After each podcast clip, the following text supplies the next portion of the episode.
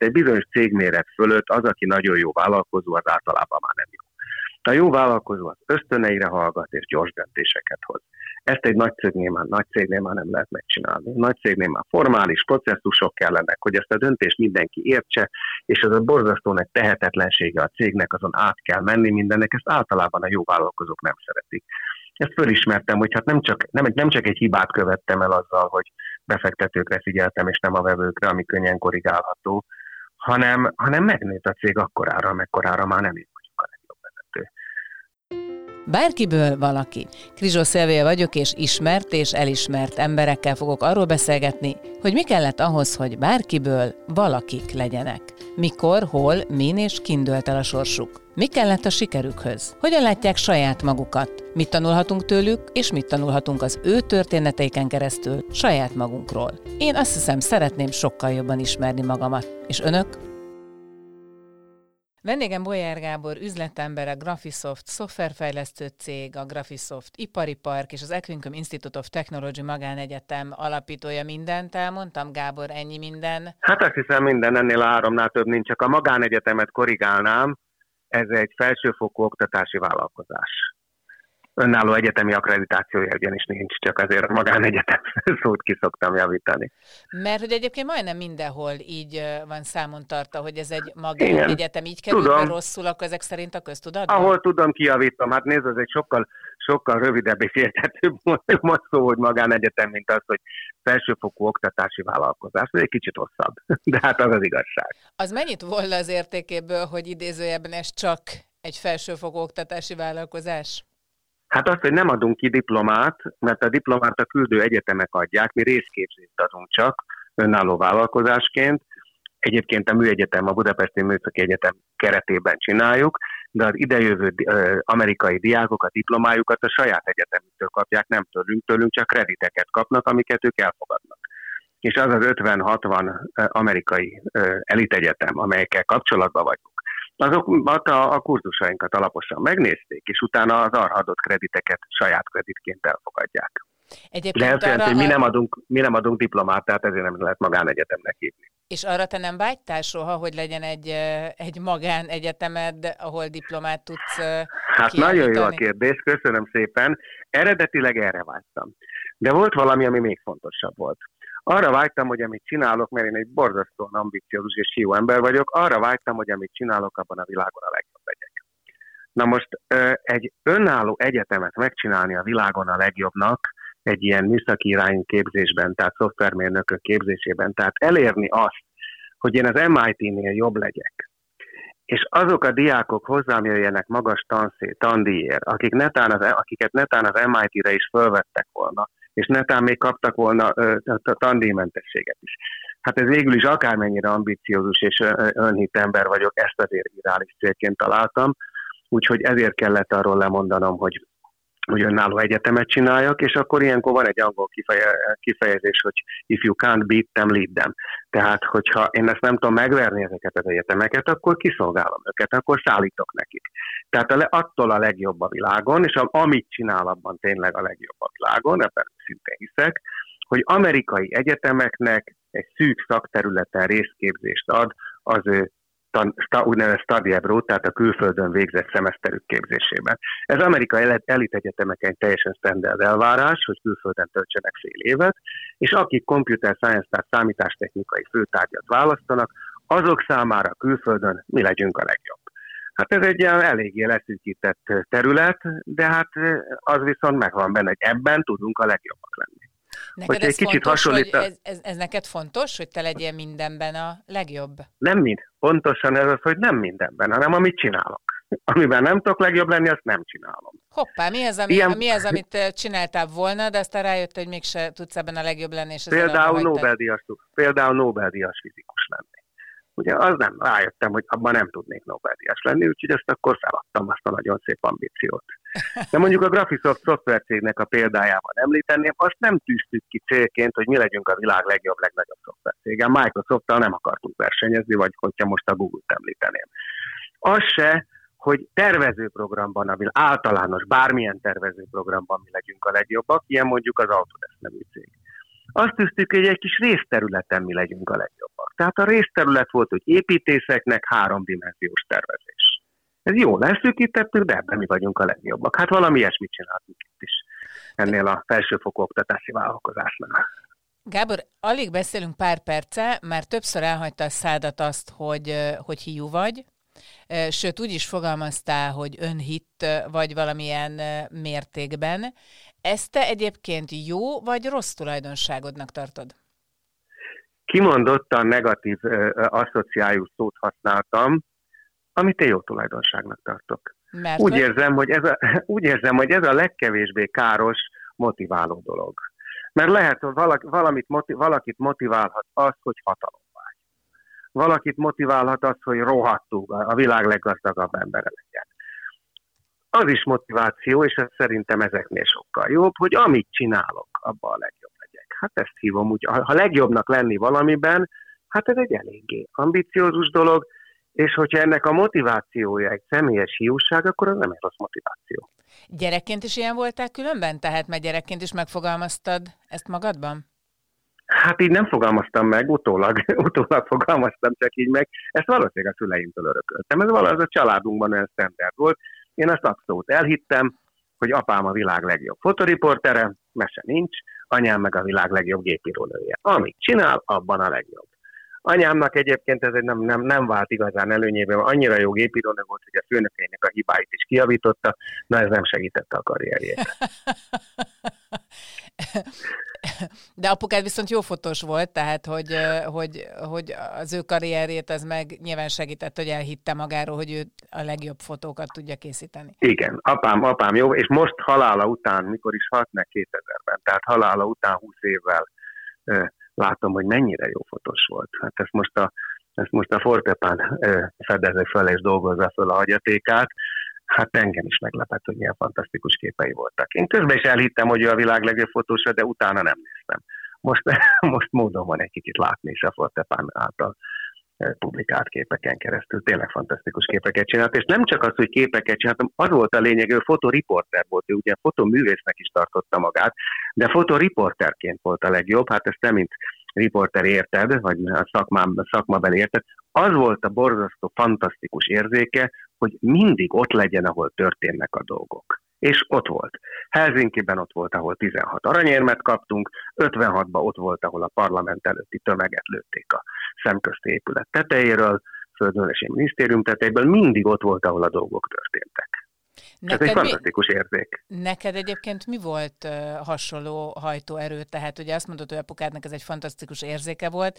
Te neked mihez volt, mihez van igazán érzéket, hogy tényleg le tud szűkíteni azt a területet, amiről elhiszed magadról, hogy abban a legjobb tudsz lenni? Hát nekem az üzlet. Én a hosszú, hosszú tévutak meg kacskaringók után azért felismertem, hogy én az üzletben vagyok. És az üzletnek azt hiszem a legpozitívabb értelmében. Amikor megértem, hogy a vevőnek mi kell, megértem, hogy a vevőt mivel tudom boldoggá tenni. És az az igazi üzleti motiváció, hogy én akkor vagyok boldog, ha a vevőmet boldoggá tudtam tenni. Ezt meg valószínűleg a nagyapám öltötte belém, aki én hat éves voltam, amikor ő meghalt, úgyhogy nagyon hamar kellett ő belém olcsa, de megmaradt. Azt láttam, ahogy ő neki volt egy kiskereskedés, egy ilyen rövidárú kiskereskedése a háború előtt, és emlékszem, amikor arról mesélt, hogy ez milyen volt a kiskereskedés, akkor a szemébe könyvszökött, amikor arra visszagondolt, hogy ez a vevő, aki kiválasztotta azt a szövetet, pont azt a szövetet találta meg, amire vágyott. Tehát a vevőn boldogsága, az én boldogságom, azt hiszem ez a leges-leges legszebb üzleti hitvallás, és ezt azt hiszem valahol örököltem a nagyapámtól. Ez volt a Geofizika Intézetben is, az ott elért szakmai sikeremnek a kulcsa, és a Graphisoftnál is, és remélem, hogy a, hogy a Graphisoft Parkban is a bérlőink boldogok, és úgy érzik, hogy itt érzik magukat a legjobban, és hát a, azok az egyetemisták, azok az amerikai egyetemisták, akik elit egyetemekről, Harvardból, Yale-ről, MIT-ből jönnek hazánk, azok is úgy mennek haza, hogy húha, érdemes volt idejönni. Hogy, hogy tartod a kapcsolatot, és akkor most idézőjelbe teszem a vevőkkel, tehát hogy honnan jön neked a visszajelzés, elébe mész, kéred, követeled, hogy majd... Persze, folyamatosan. A Graphisoftnak egyébként a szoftvercégnek és ez nagyon jó ez a kérdés rávilágít. Volt egy mélypontja. Az volt, és erről nem sokat meséltem még. Most írok, én megírom a Graphistory második kötetét, hát abban erről is többet mesélek. Hogy volt egy igazi mélypont a tőzsdei bevezetés után. Akkor a cég lejtőre került, tulajdonképpen mi nem voltunk igazán érettek. A tőzsdére az egy hibás döntés volt. De nem csak az volt, a, de, de ez nem csak ezért volt hibás döntés, hogy nem voltunk igazán érettek. Az a egy év, vagy másfél év, ami a tőzsdei bevezetés előkészítése volt, sőt, hát előtte volt egy privát befektetés, nyugodtan beszélhetek két-három évről. Az a két-három év, amíg én alapvetően a befektetőkkel találkoztam, a tőzsdei befektetőkkel, meg a, a, a befektetési alapokkal, akkor én nagyon hiányoztam a vevőkből. Tehát az építészekből, akinek eladtuk a terméket, akkor azok helyett találkoztam a befektetőkkel, és ez minden, minden vállalkozónak, kezdő vállalkozónak tudnám ajánlani. Ez egy borzasztó nagy csapda, hogy mivel hogy a befektetők pénzét könnyebb megszerezni, mint a vállalkozó, mint a vevők pénzét, ezért a befektetőkre koncentrálnak, és akkor nem lesz jó a termék mert a vevőkre kell koncentrálni, akik használni fogják a terméket vagy a, vagy a szolgáltatást, amit nyújtanak. És bizony az a két-három év, amíg én befektetőkre koncentráltam, hiányzott a cégből.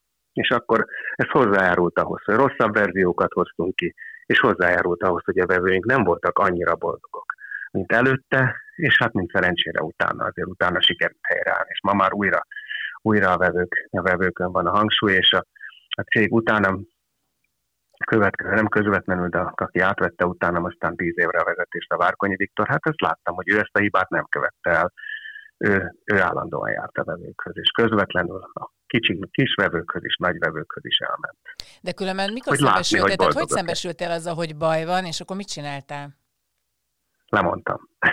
Ja, ez, ez, értem, tehát hogy ez a legegyszerűbb, hogy akkor a gyorsan nem, hát elhagyod a süllyedő hajót.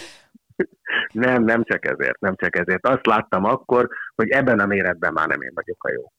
Tehát egy, a, a, a, egy, és, ez, és ez elég standard a világban. Tehát egy bizonyos cégméret fölött az, aki nagyon jó vállalkozó, az általában már nem jó. A jó vállalkozó az ösztöneire hallgat és gyors döntéseket hoz.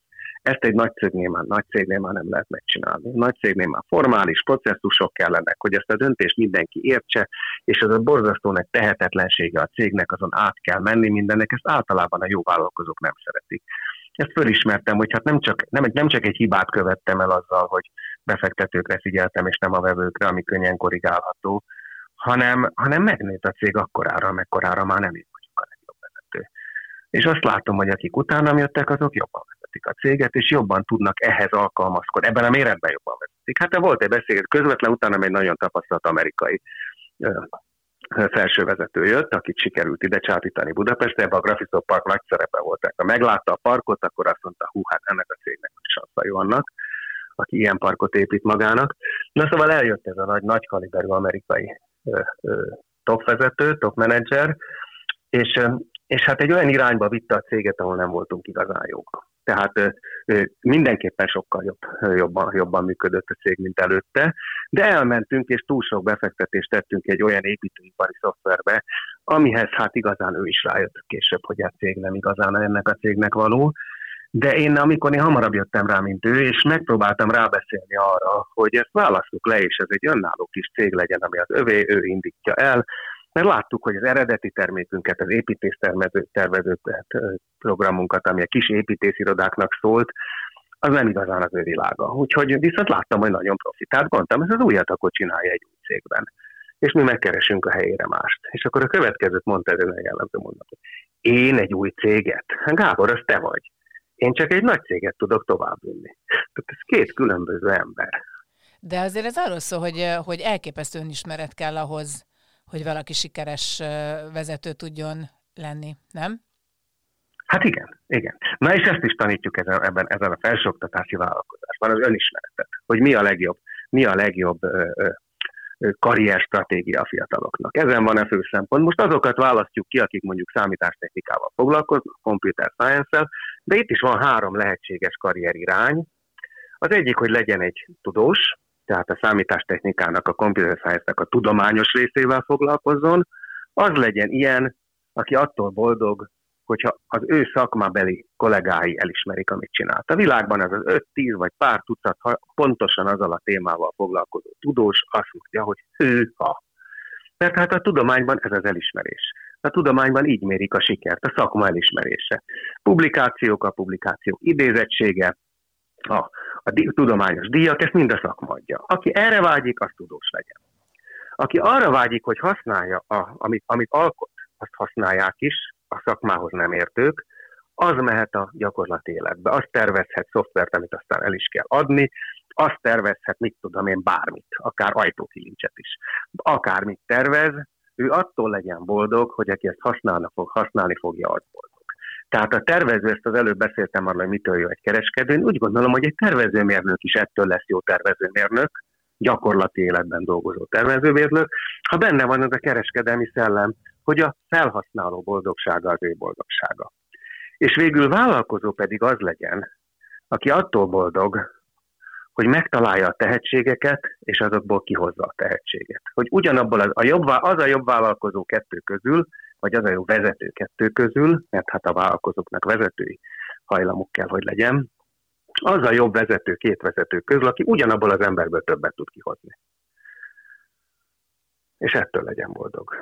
Ne attól, amit ő csinált, hanem attól, amit az emberei csináltak te ide sorolod akkor, amik, tehát azok alapján, amit mondtál, azt gondolom, hogy te akkor ide sorolod magad, ugye ebbe a harmadikba? Ide sorolom magamat, és ezt nagyon sokáig nem fedeztem föl magamban. És azért tanítjuk ezt most az egyetemistáknak, hogy hamarabb fölfedezzék magukban, mint én.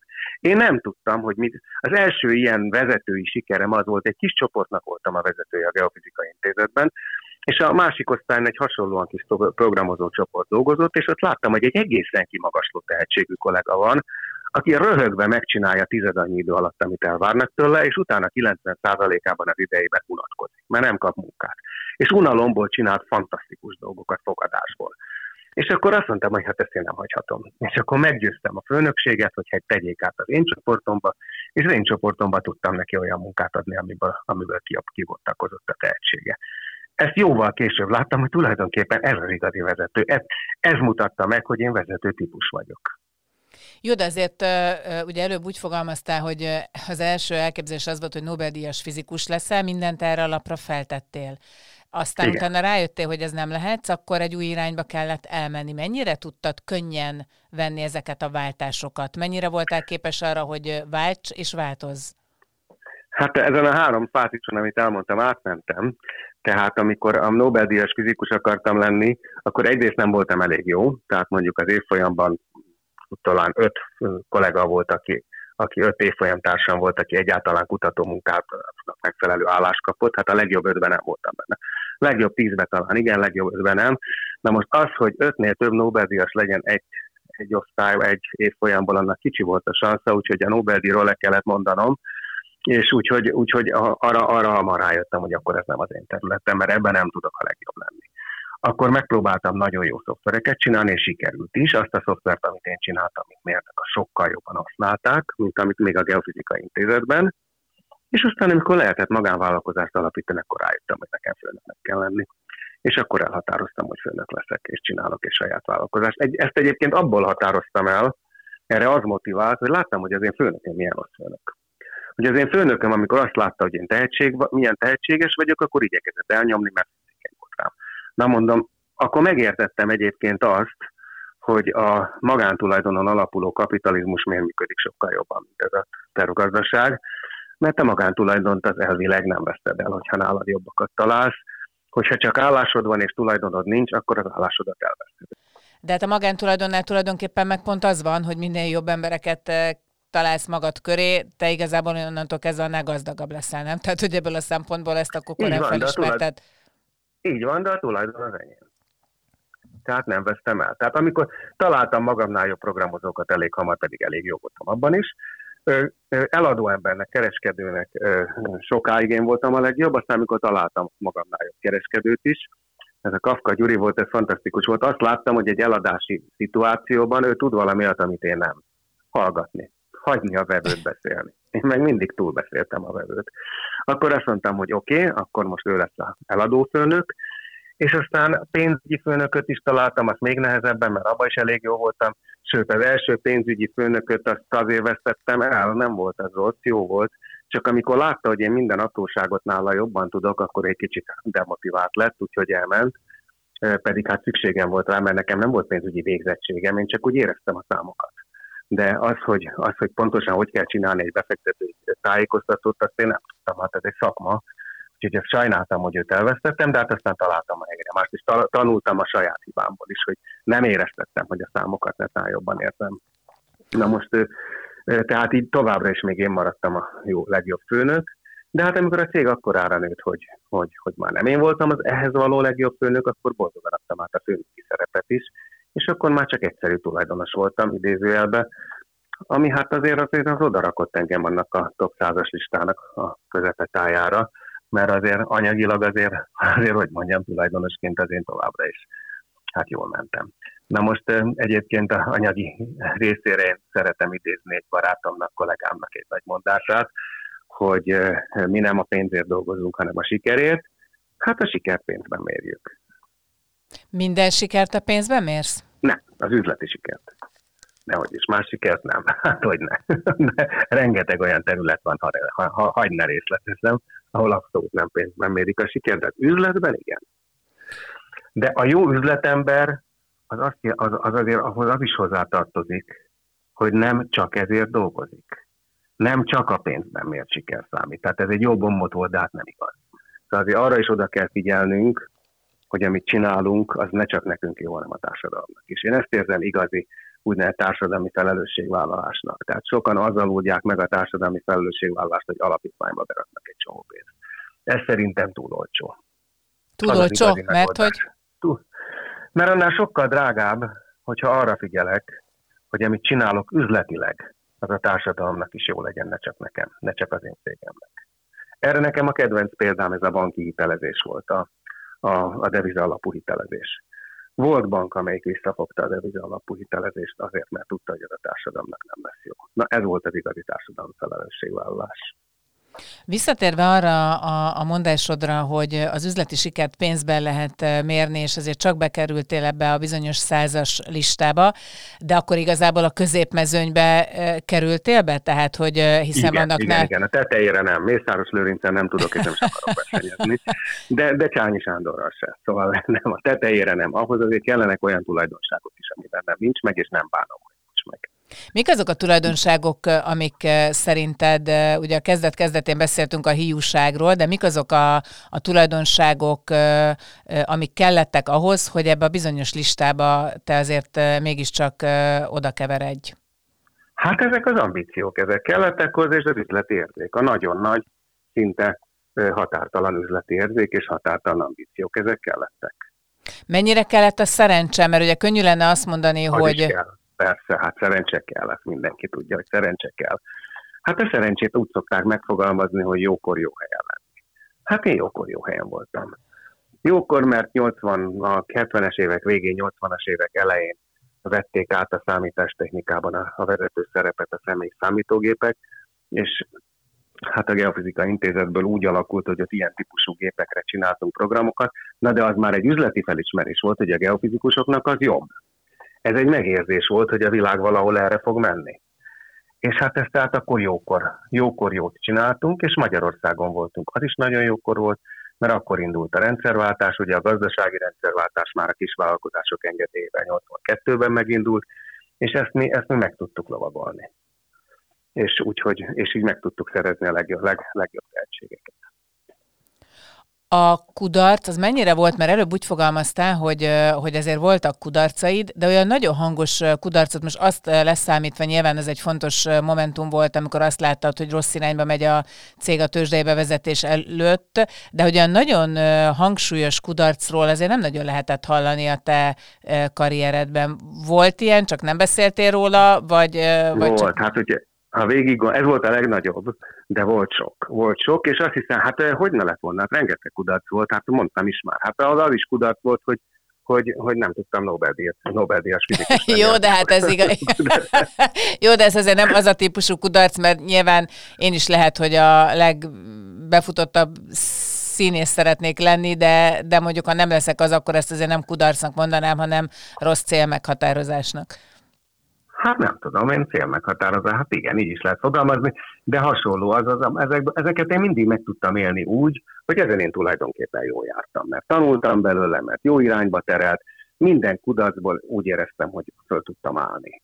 Tehát eh, nagyon sok vállalkozó, amikor, amikor átadja a cégének a vezetését, akkor kudarcnak éli meg, én nem annak értem meg. Én azt mondtam, hogy hú, de jó vezetőt találtam, milyen jól átadtam. És amikor el kell adni a cégét, akkor azt is sikernek értem meg, mert milyen jól el, el tudtam adni.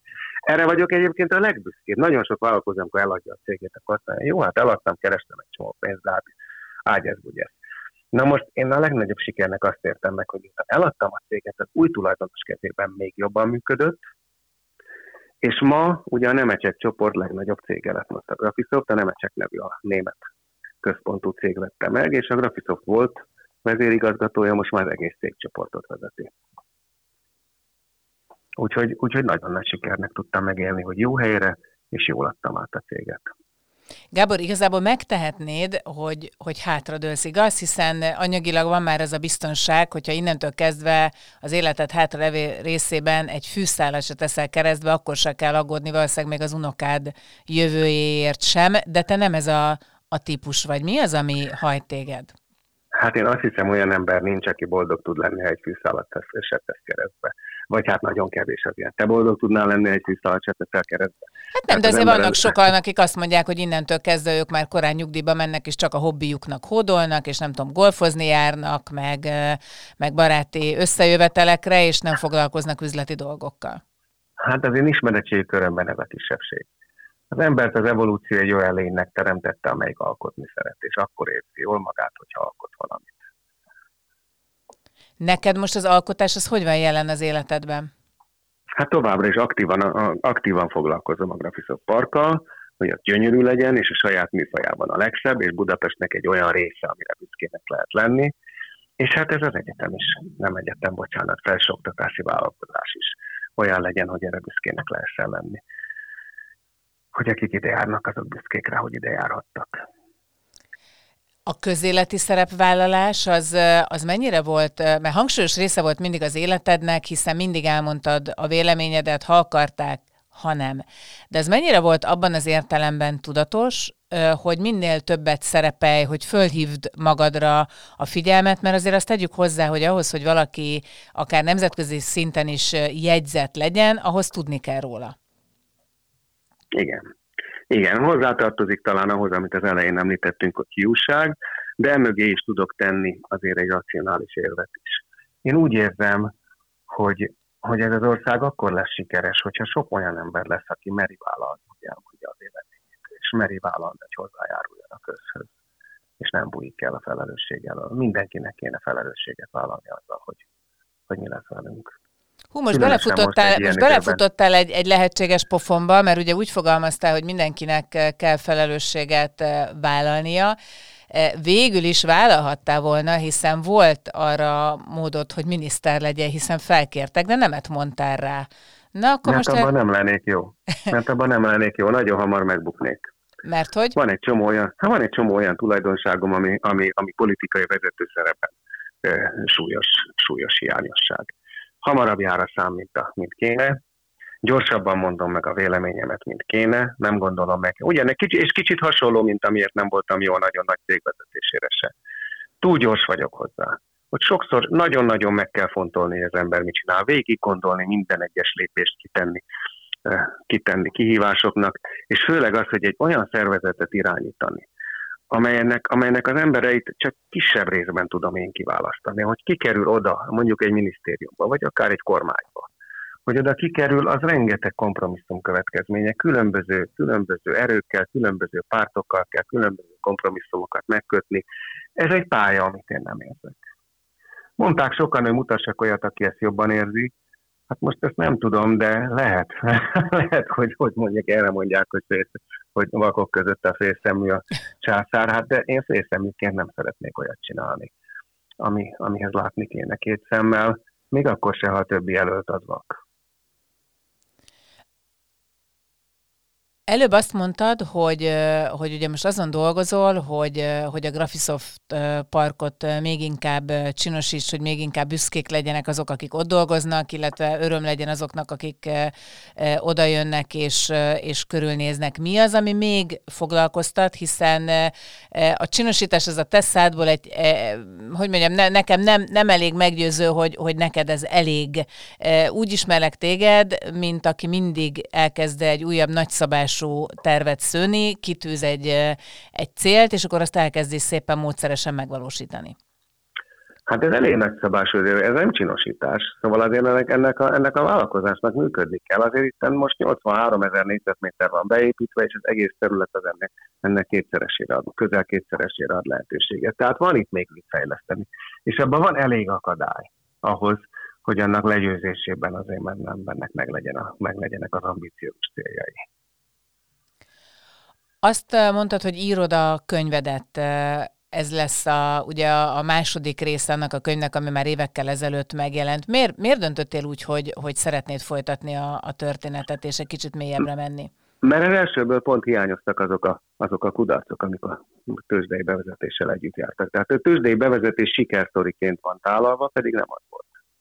Nem az volt, és onnan szeretném korrigálni a dolgot, hogy hogy tanulni tudjanak. Ez még inkább. Az, az első könyvnek tulajdonképpen nem volt az az ambíciója, amit végül megvalósított. Az első könyvnek annyi, eredeti annyi ambíciója volt, hogy az, akiket fölveszünk, fiatalok, újak, azok elolvassák a cég történetét. De hát végül tankönyv lett belőle vállalkozó jelölteknek. Tehát imádják és, foglal, és forgatják és rongyá olvassák azok, akik vállalkozásba kezdenek. És hát akkor a második kötetben az már jobban fog erre koncentrálni talán kevésbé lesz élvezetes, kevésbé lesz humoros, de, de talán a vállalkozók még több hasznát fogják látni. Azon gondolkozom, hogy miről beszélgessünk még. Hm. Olyan, és elmondom, hogy miért, miért teszem föl így ezt a kérdést, mert olyan, olyan komplex tulajdonképpen, olyan szinte úgy fogalmazhatnék már, hogy ilyen panelszerű a, a válaszod, hogy igazából mindenre vannak kész válaszaid. Szinte már nem is nagyon kell gondolkoznod, hogy mit mondasz. Ez azért van, mert, mert azért folyamatosan jár az agyad e, ezen, folyamatosan hívnak előadásokat tartani, folyamatosan le kell szűrnöd a tanulságokat, és az mások számára is megfogalmazni? Igen, igen, ezért. Az utóbbi időben ebben lett gyakorlatom. Hát elmúltam 70 éves, most már a múltnak van, hogy mondjam, nagyon súly, nagyobb súlya az életemben, mint a jövőnek. Hogyha megnézed ezt a 70 évet, és most összerakod a fejedbe ezeket a mondatokat, amelyeket mondtál karrierről, döntésekről, kudarcokról, sikerekről, akkor van olyan, amit most már látod, hogy egészen máshogy kellene kezdeni? Hát nem tudom, nem tudom. Ilyet most azért nem látok, mert például ugye a fő, fő, fő bajnak azt gondoltam, amit elmondtam az elején, hogy tudós akartam lenni, és, és, és nem az lettem, de ebből is, ebből is hasznom lett. Azért abból a tudományos gondolkodásmódból, amit fizikusként belém neveltek, abban az üzleti életben is komoly hasznom lett. Mert ugye miről szól ez a gondolkodás? Most szemben mondjuk a matematikusokével. Mert nézzük meg azt az apróságot, hogy hány fizikus végzettségű ember lett karrierje egészen más területen. Üzleti életben sokkal több fizikusból lett sikeres üzletember, mint matematikusból, vagy sokkal több fizikusból lett sikeres politikus, mint matematikusból. Mondjuk Angela Merkel például. És, és másokat is tudnék mondani. Ennek azt hiszem az az oka, hogy amit mi fizikusként tanultunk, az nagyon jó. Az az, hogy figyelem a világot, megpróbálok törvényszerűségeket alkotni rá, megpróbálok törvényeket megfogalmazni, amely szerint a világ viselkedik, és aztán ahhoz alkalmazkodom. És hogyha kiderül, látok egy új jelenséget, ami már megfogalmazott törvényeknek nem felel meg, akkor módosítom a törvényeket. A, természet, a felfedezett természeti törvény akkor ezek szerint nem tökéletes, és módosítom, hogy tökéletes legyen. Erre egy matematikus nem képes, mert ha ez megalkot egy törvényt, az egy zárt világ, annak nem sok köze van a valósághoz. Abban a törvény örökké igaz marad Hogy a valóságnak mely részletére illik, na hát ez már a fizikusok dolga, nem a matematikusoké. Tehát az üzletben, üzleti életben is vannak jelenségek, amelyek, amelyeket összegezve, analizálva törvényeket lehet alkotni, és arra is azt szerint viselkedni. Tehát a fizikusi oktatásnak végül is fizikusi képzettségemnek haszna lett. Tehát ott se tudom mondani, hogy ez egy hibás döntés volt, hogy, hogy én tudósnak készültem. Úgyhogy most hirtelen hibás döntéseket elmondtam, de az adott helyzetben hibás döntés, hát most azt nem tudom, hogy másképp csinálnám, mert ha ugyanott lennék ugyanakkor. Ezt, ezt azt hiszem, erre, erre most hirtelen nem tudok példát találni. Most például, hogy beszéltél arról, hogy, hogy, hogy a fizikusok hogyan tudnak sikeresek lenni az üzleti életben, és ugye összehasonlítottad a matematikusokkal. Ilyenkor gondolsz arra, hogy na, ezzel mit zúdíthatsz a nyakadba, hány sértődést okozol, vagy hány ellenérv jöhet mindjárt veled szembe? Hát a matematikusok tudják magukról, és erre ők büszkék, hogy ők a matematika világában élnek, és pontosan tudják, hogy a természettudósok azok a valósághoz egy közeleti szférában mozognak. Úgyhogy nem hiszem, hogy én ezzel megsértettem a matematikusokat, hiszen ők másra büszkék. Te mire vagy a leges legbüszkébb? Igen, hát természetesen a cégeimre, amely a feleségemmel közös alkotás valamennyire mindegyik, de a feleségemmel volt egy még közösebb alkotásunk, pontosabban kettő a gyermekeim. És ahogy, ahogy arra voltam büszke, hogy a cégemben, cégeimben tudtam magamnál jobb embereket fölvenni, hát az evolúciónak az is része, hogy az ember arra legyen büszke, hogy a gyerekei is tudnak még jobbak lenni, mint ő volt, és még többet alkotni. Tehát egyben megfogalmazva, mire vagyok büszke, hát talán az egész életemre mindenestől. Köszönöm szépen.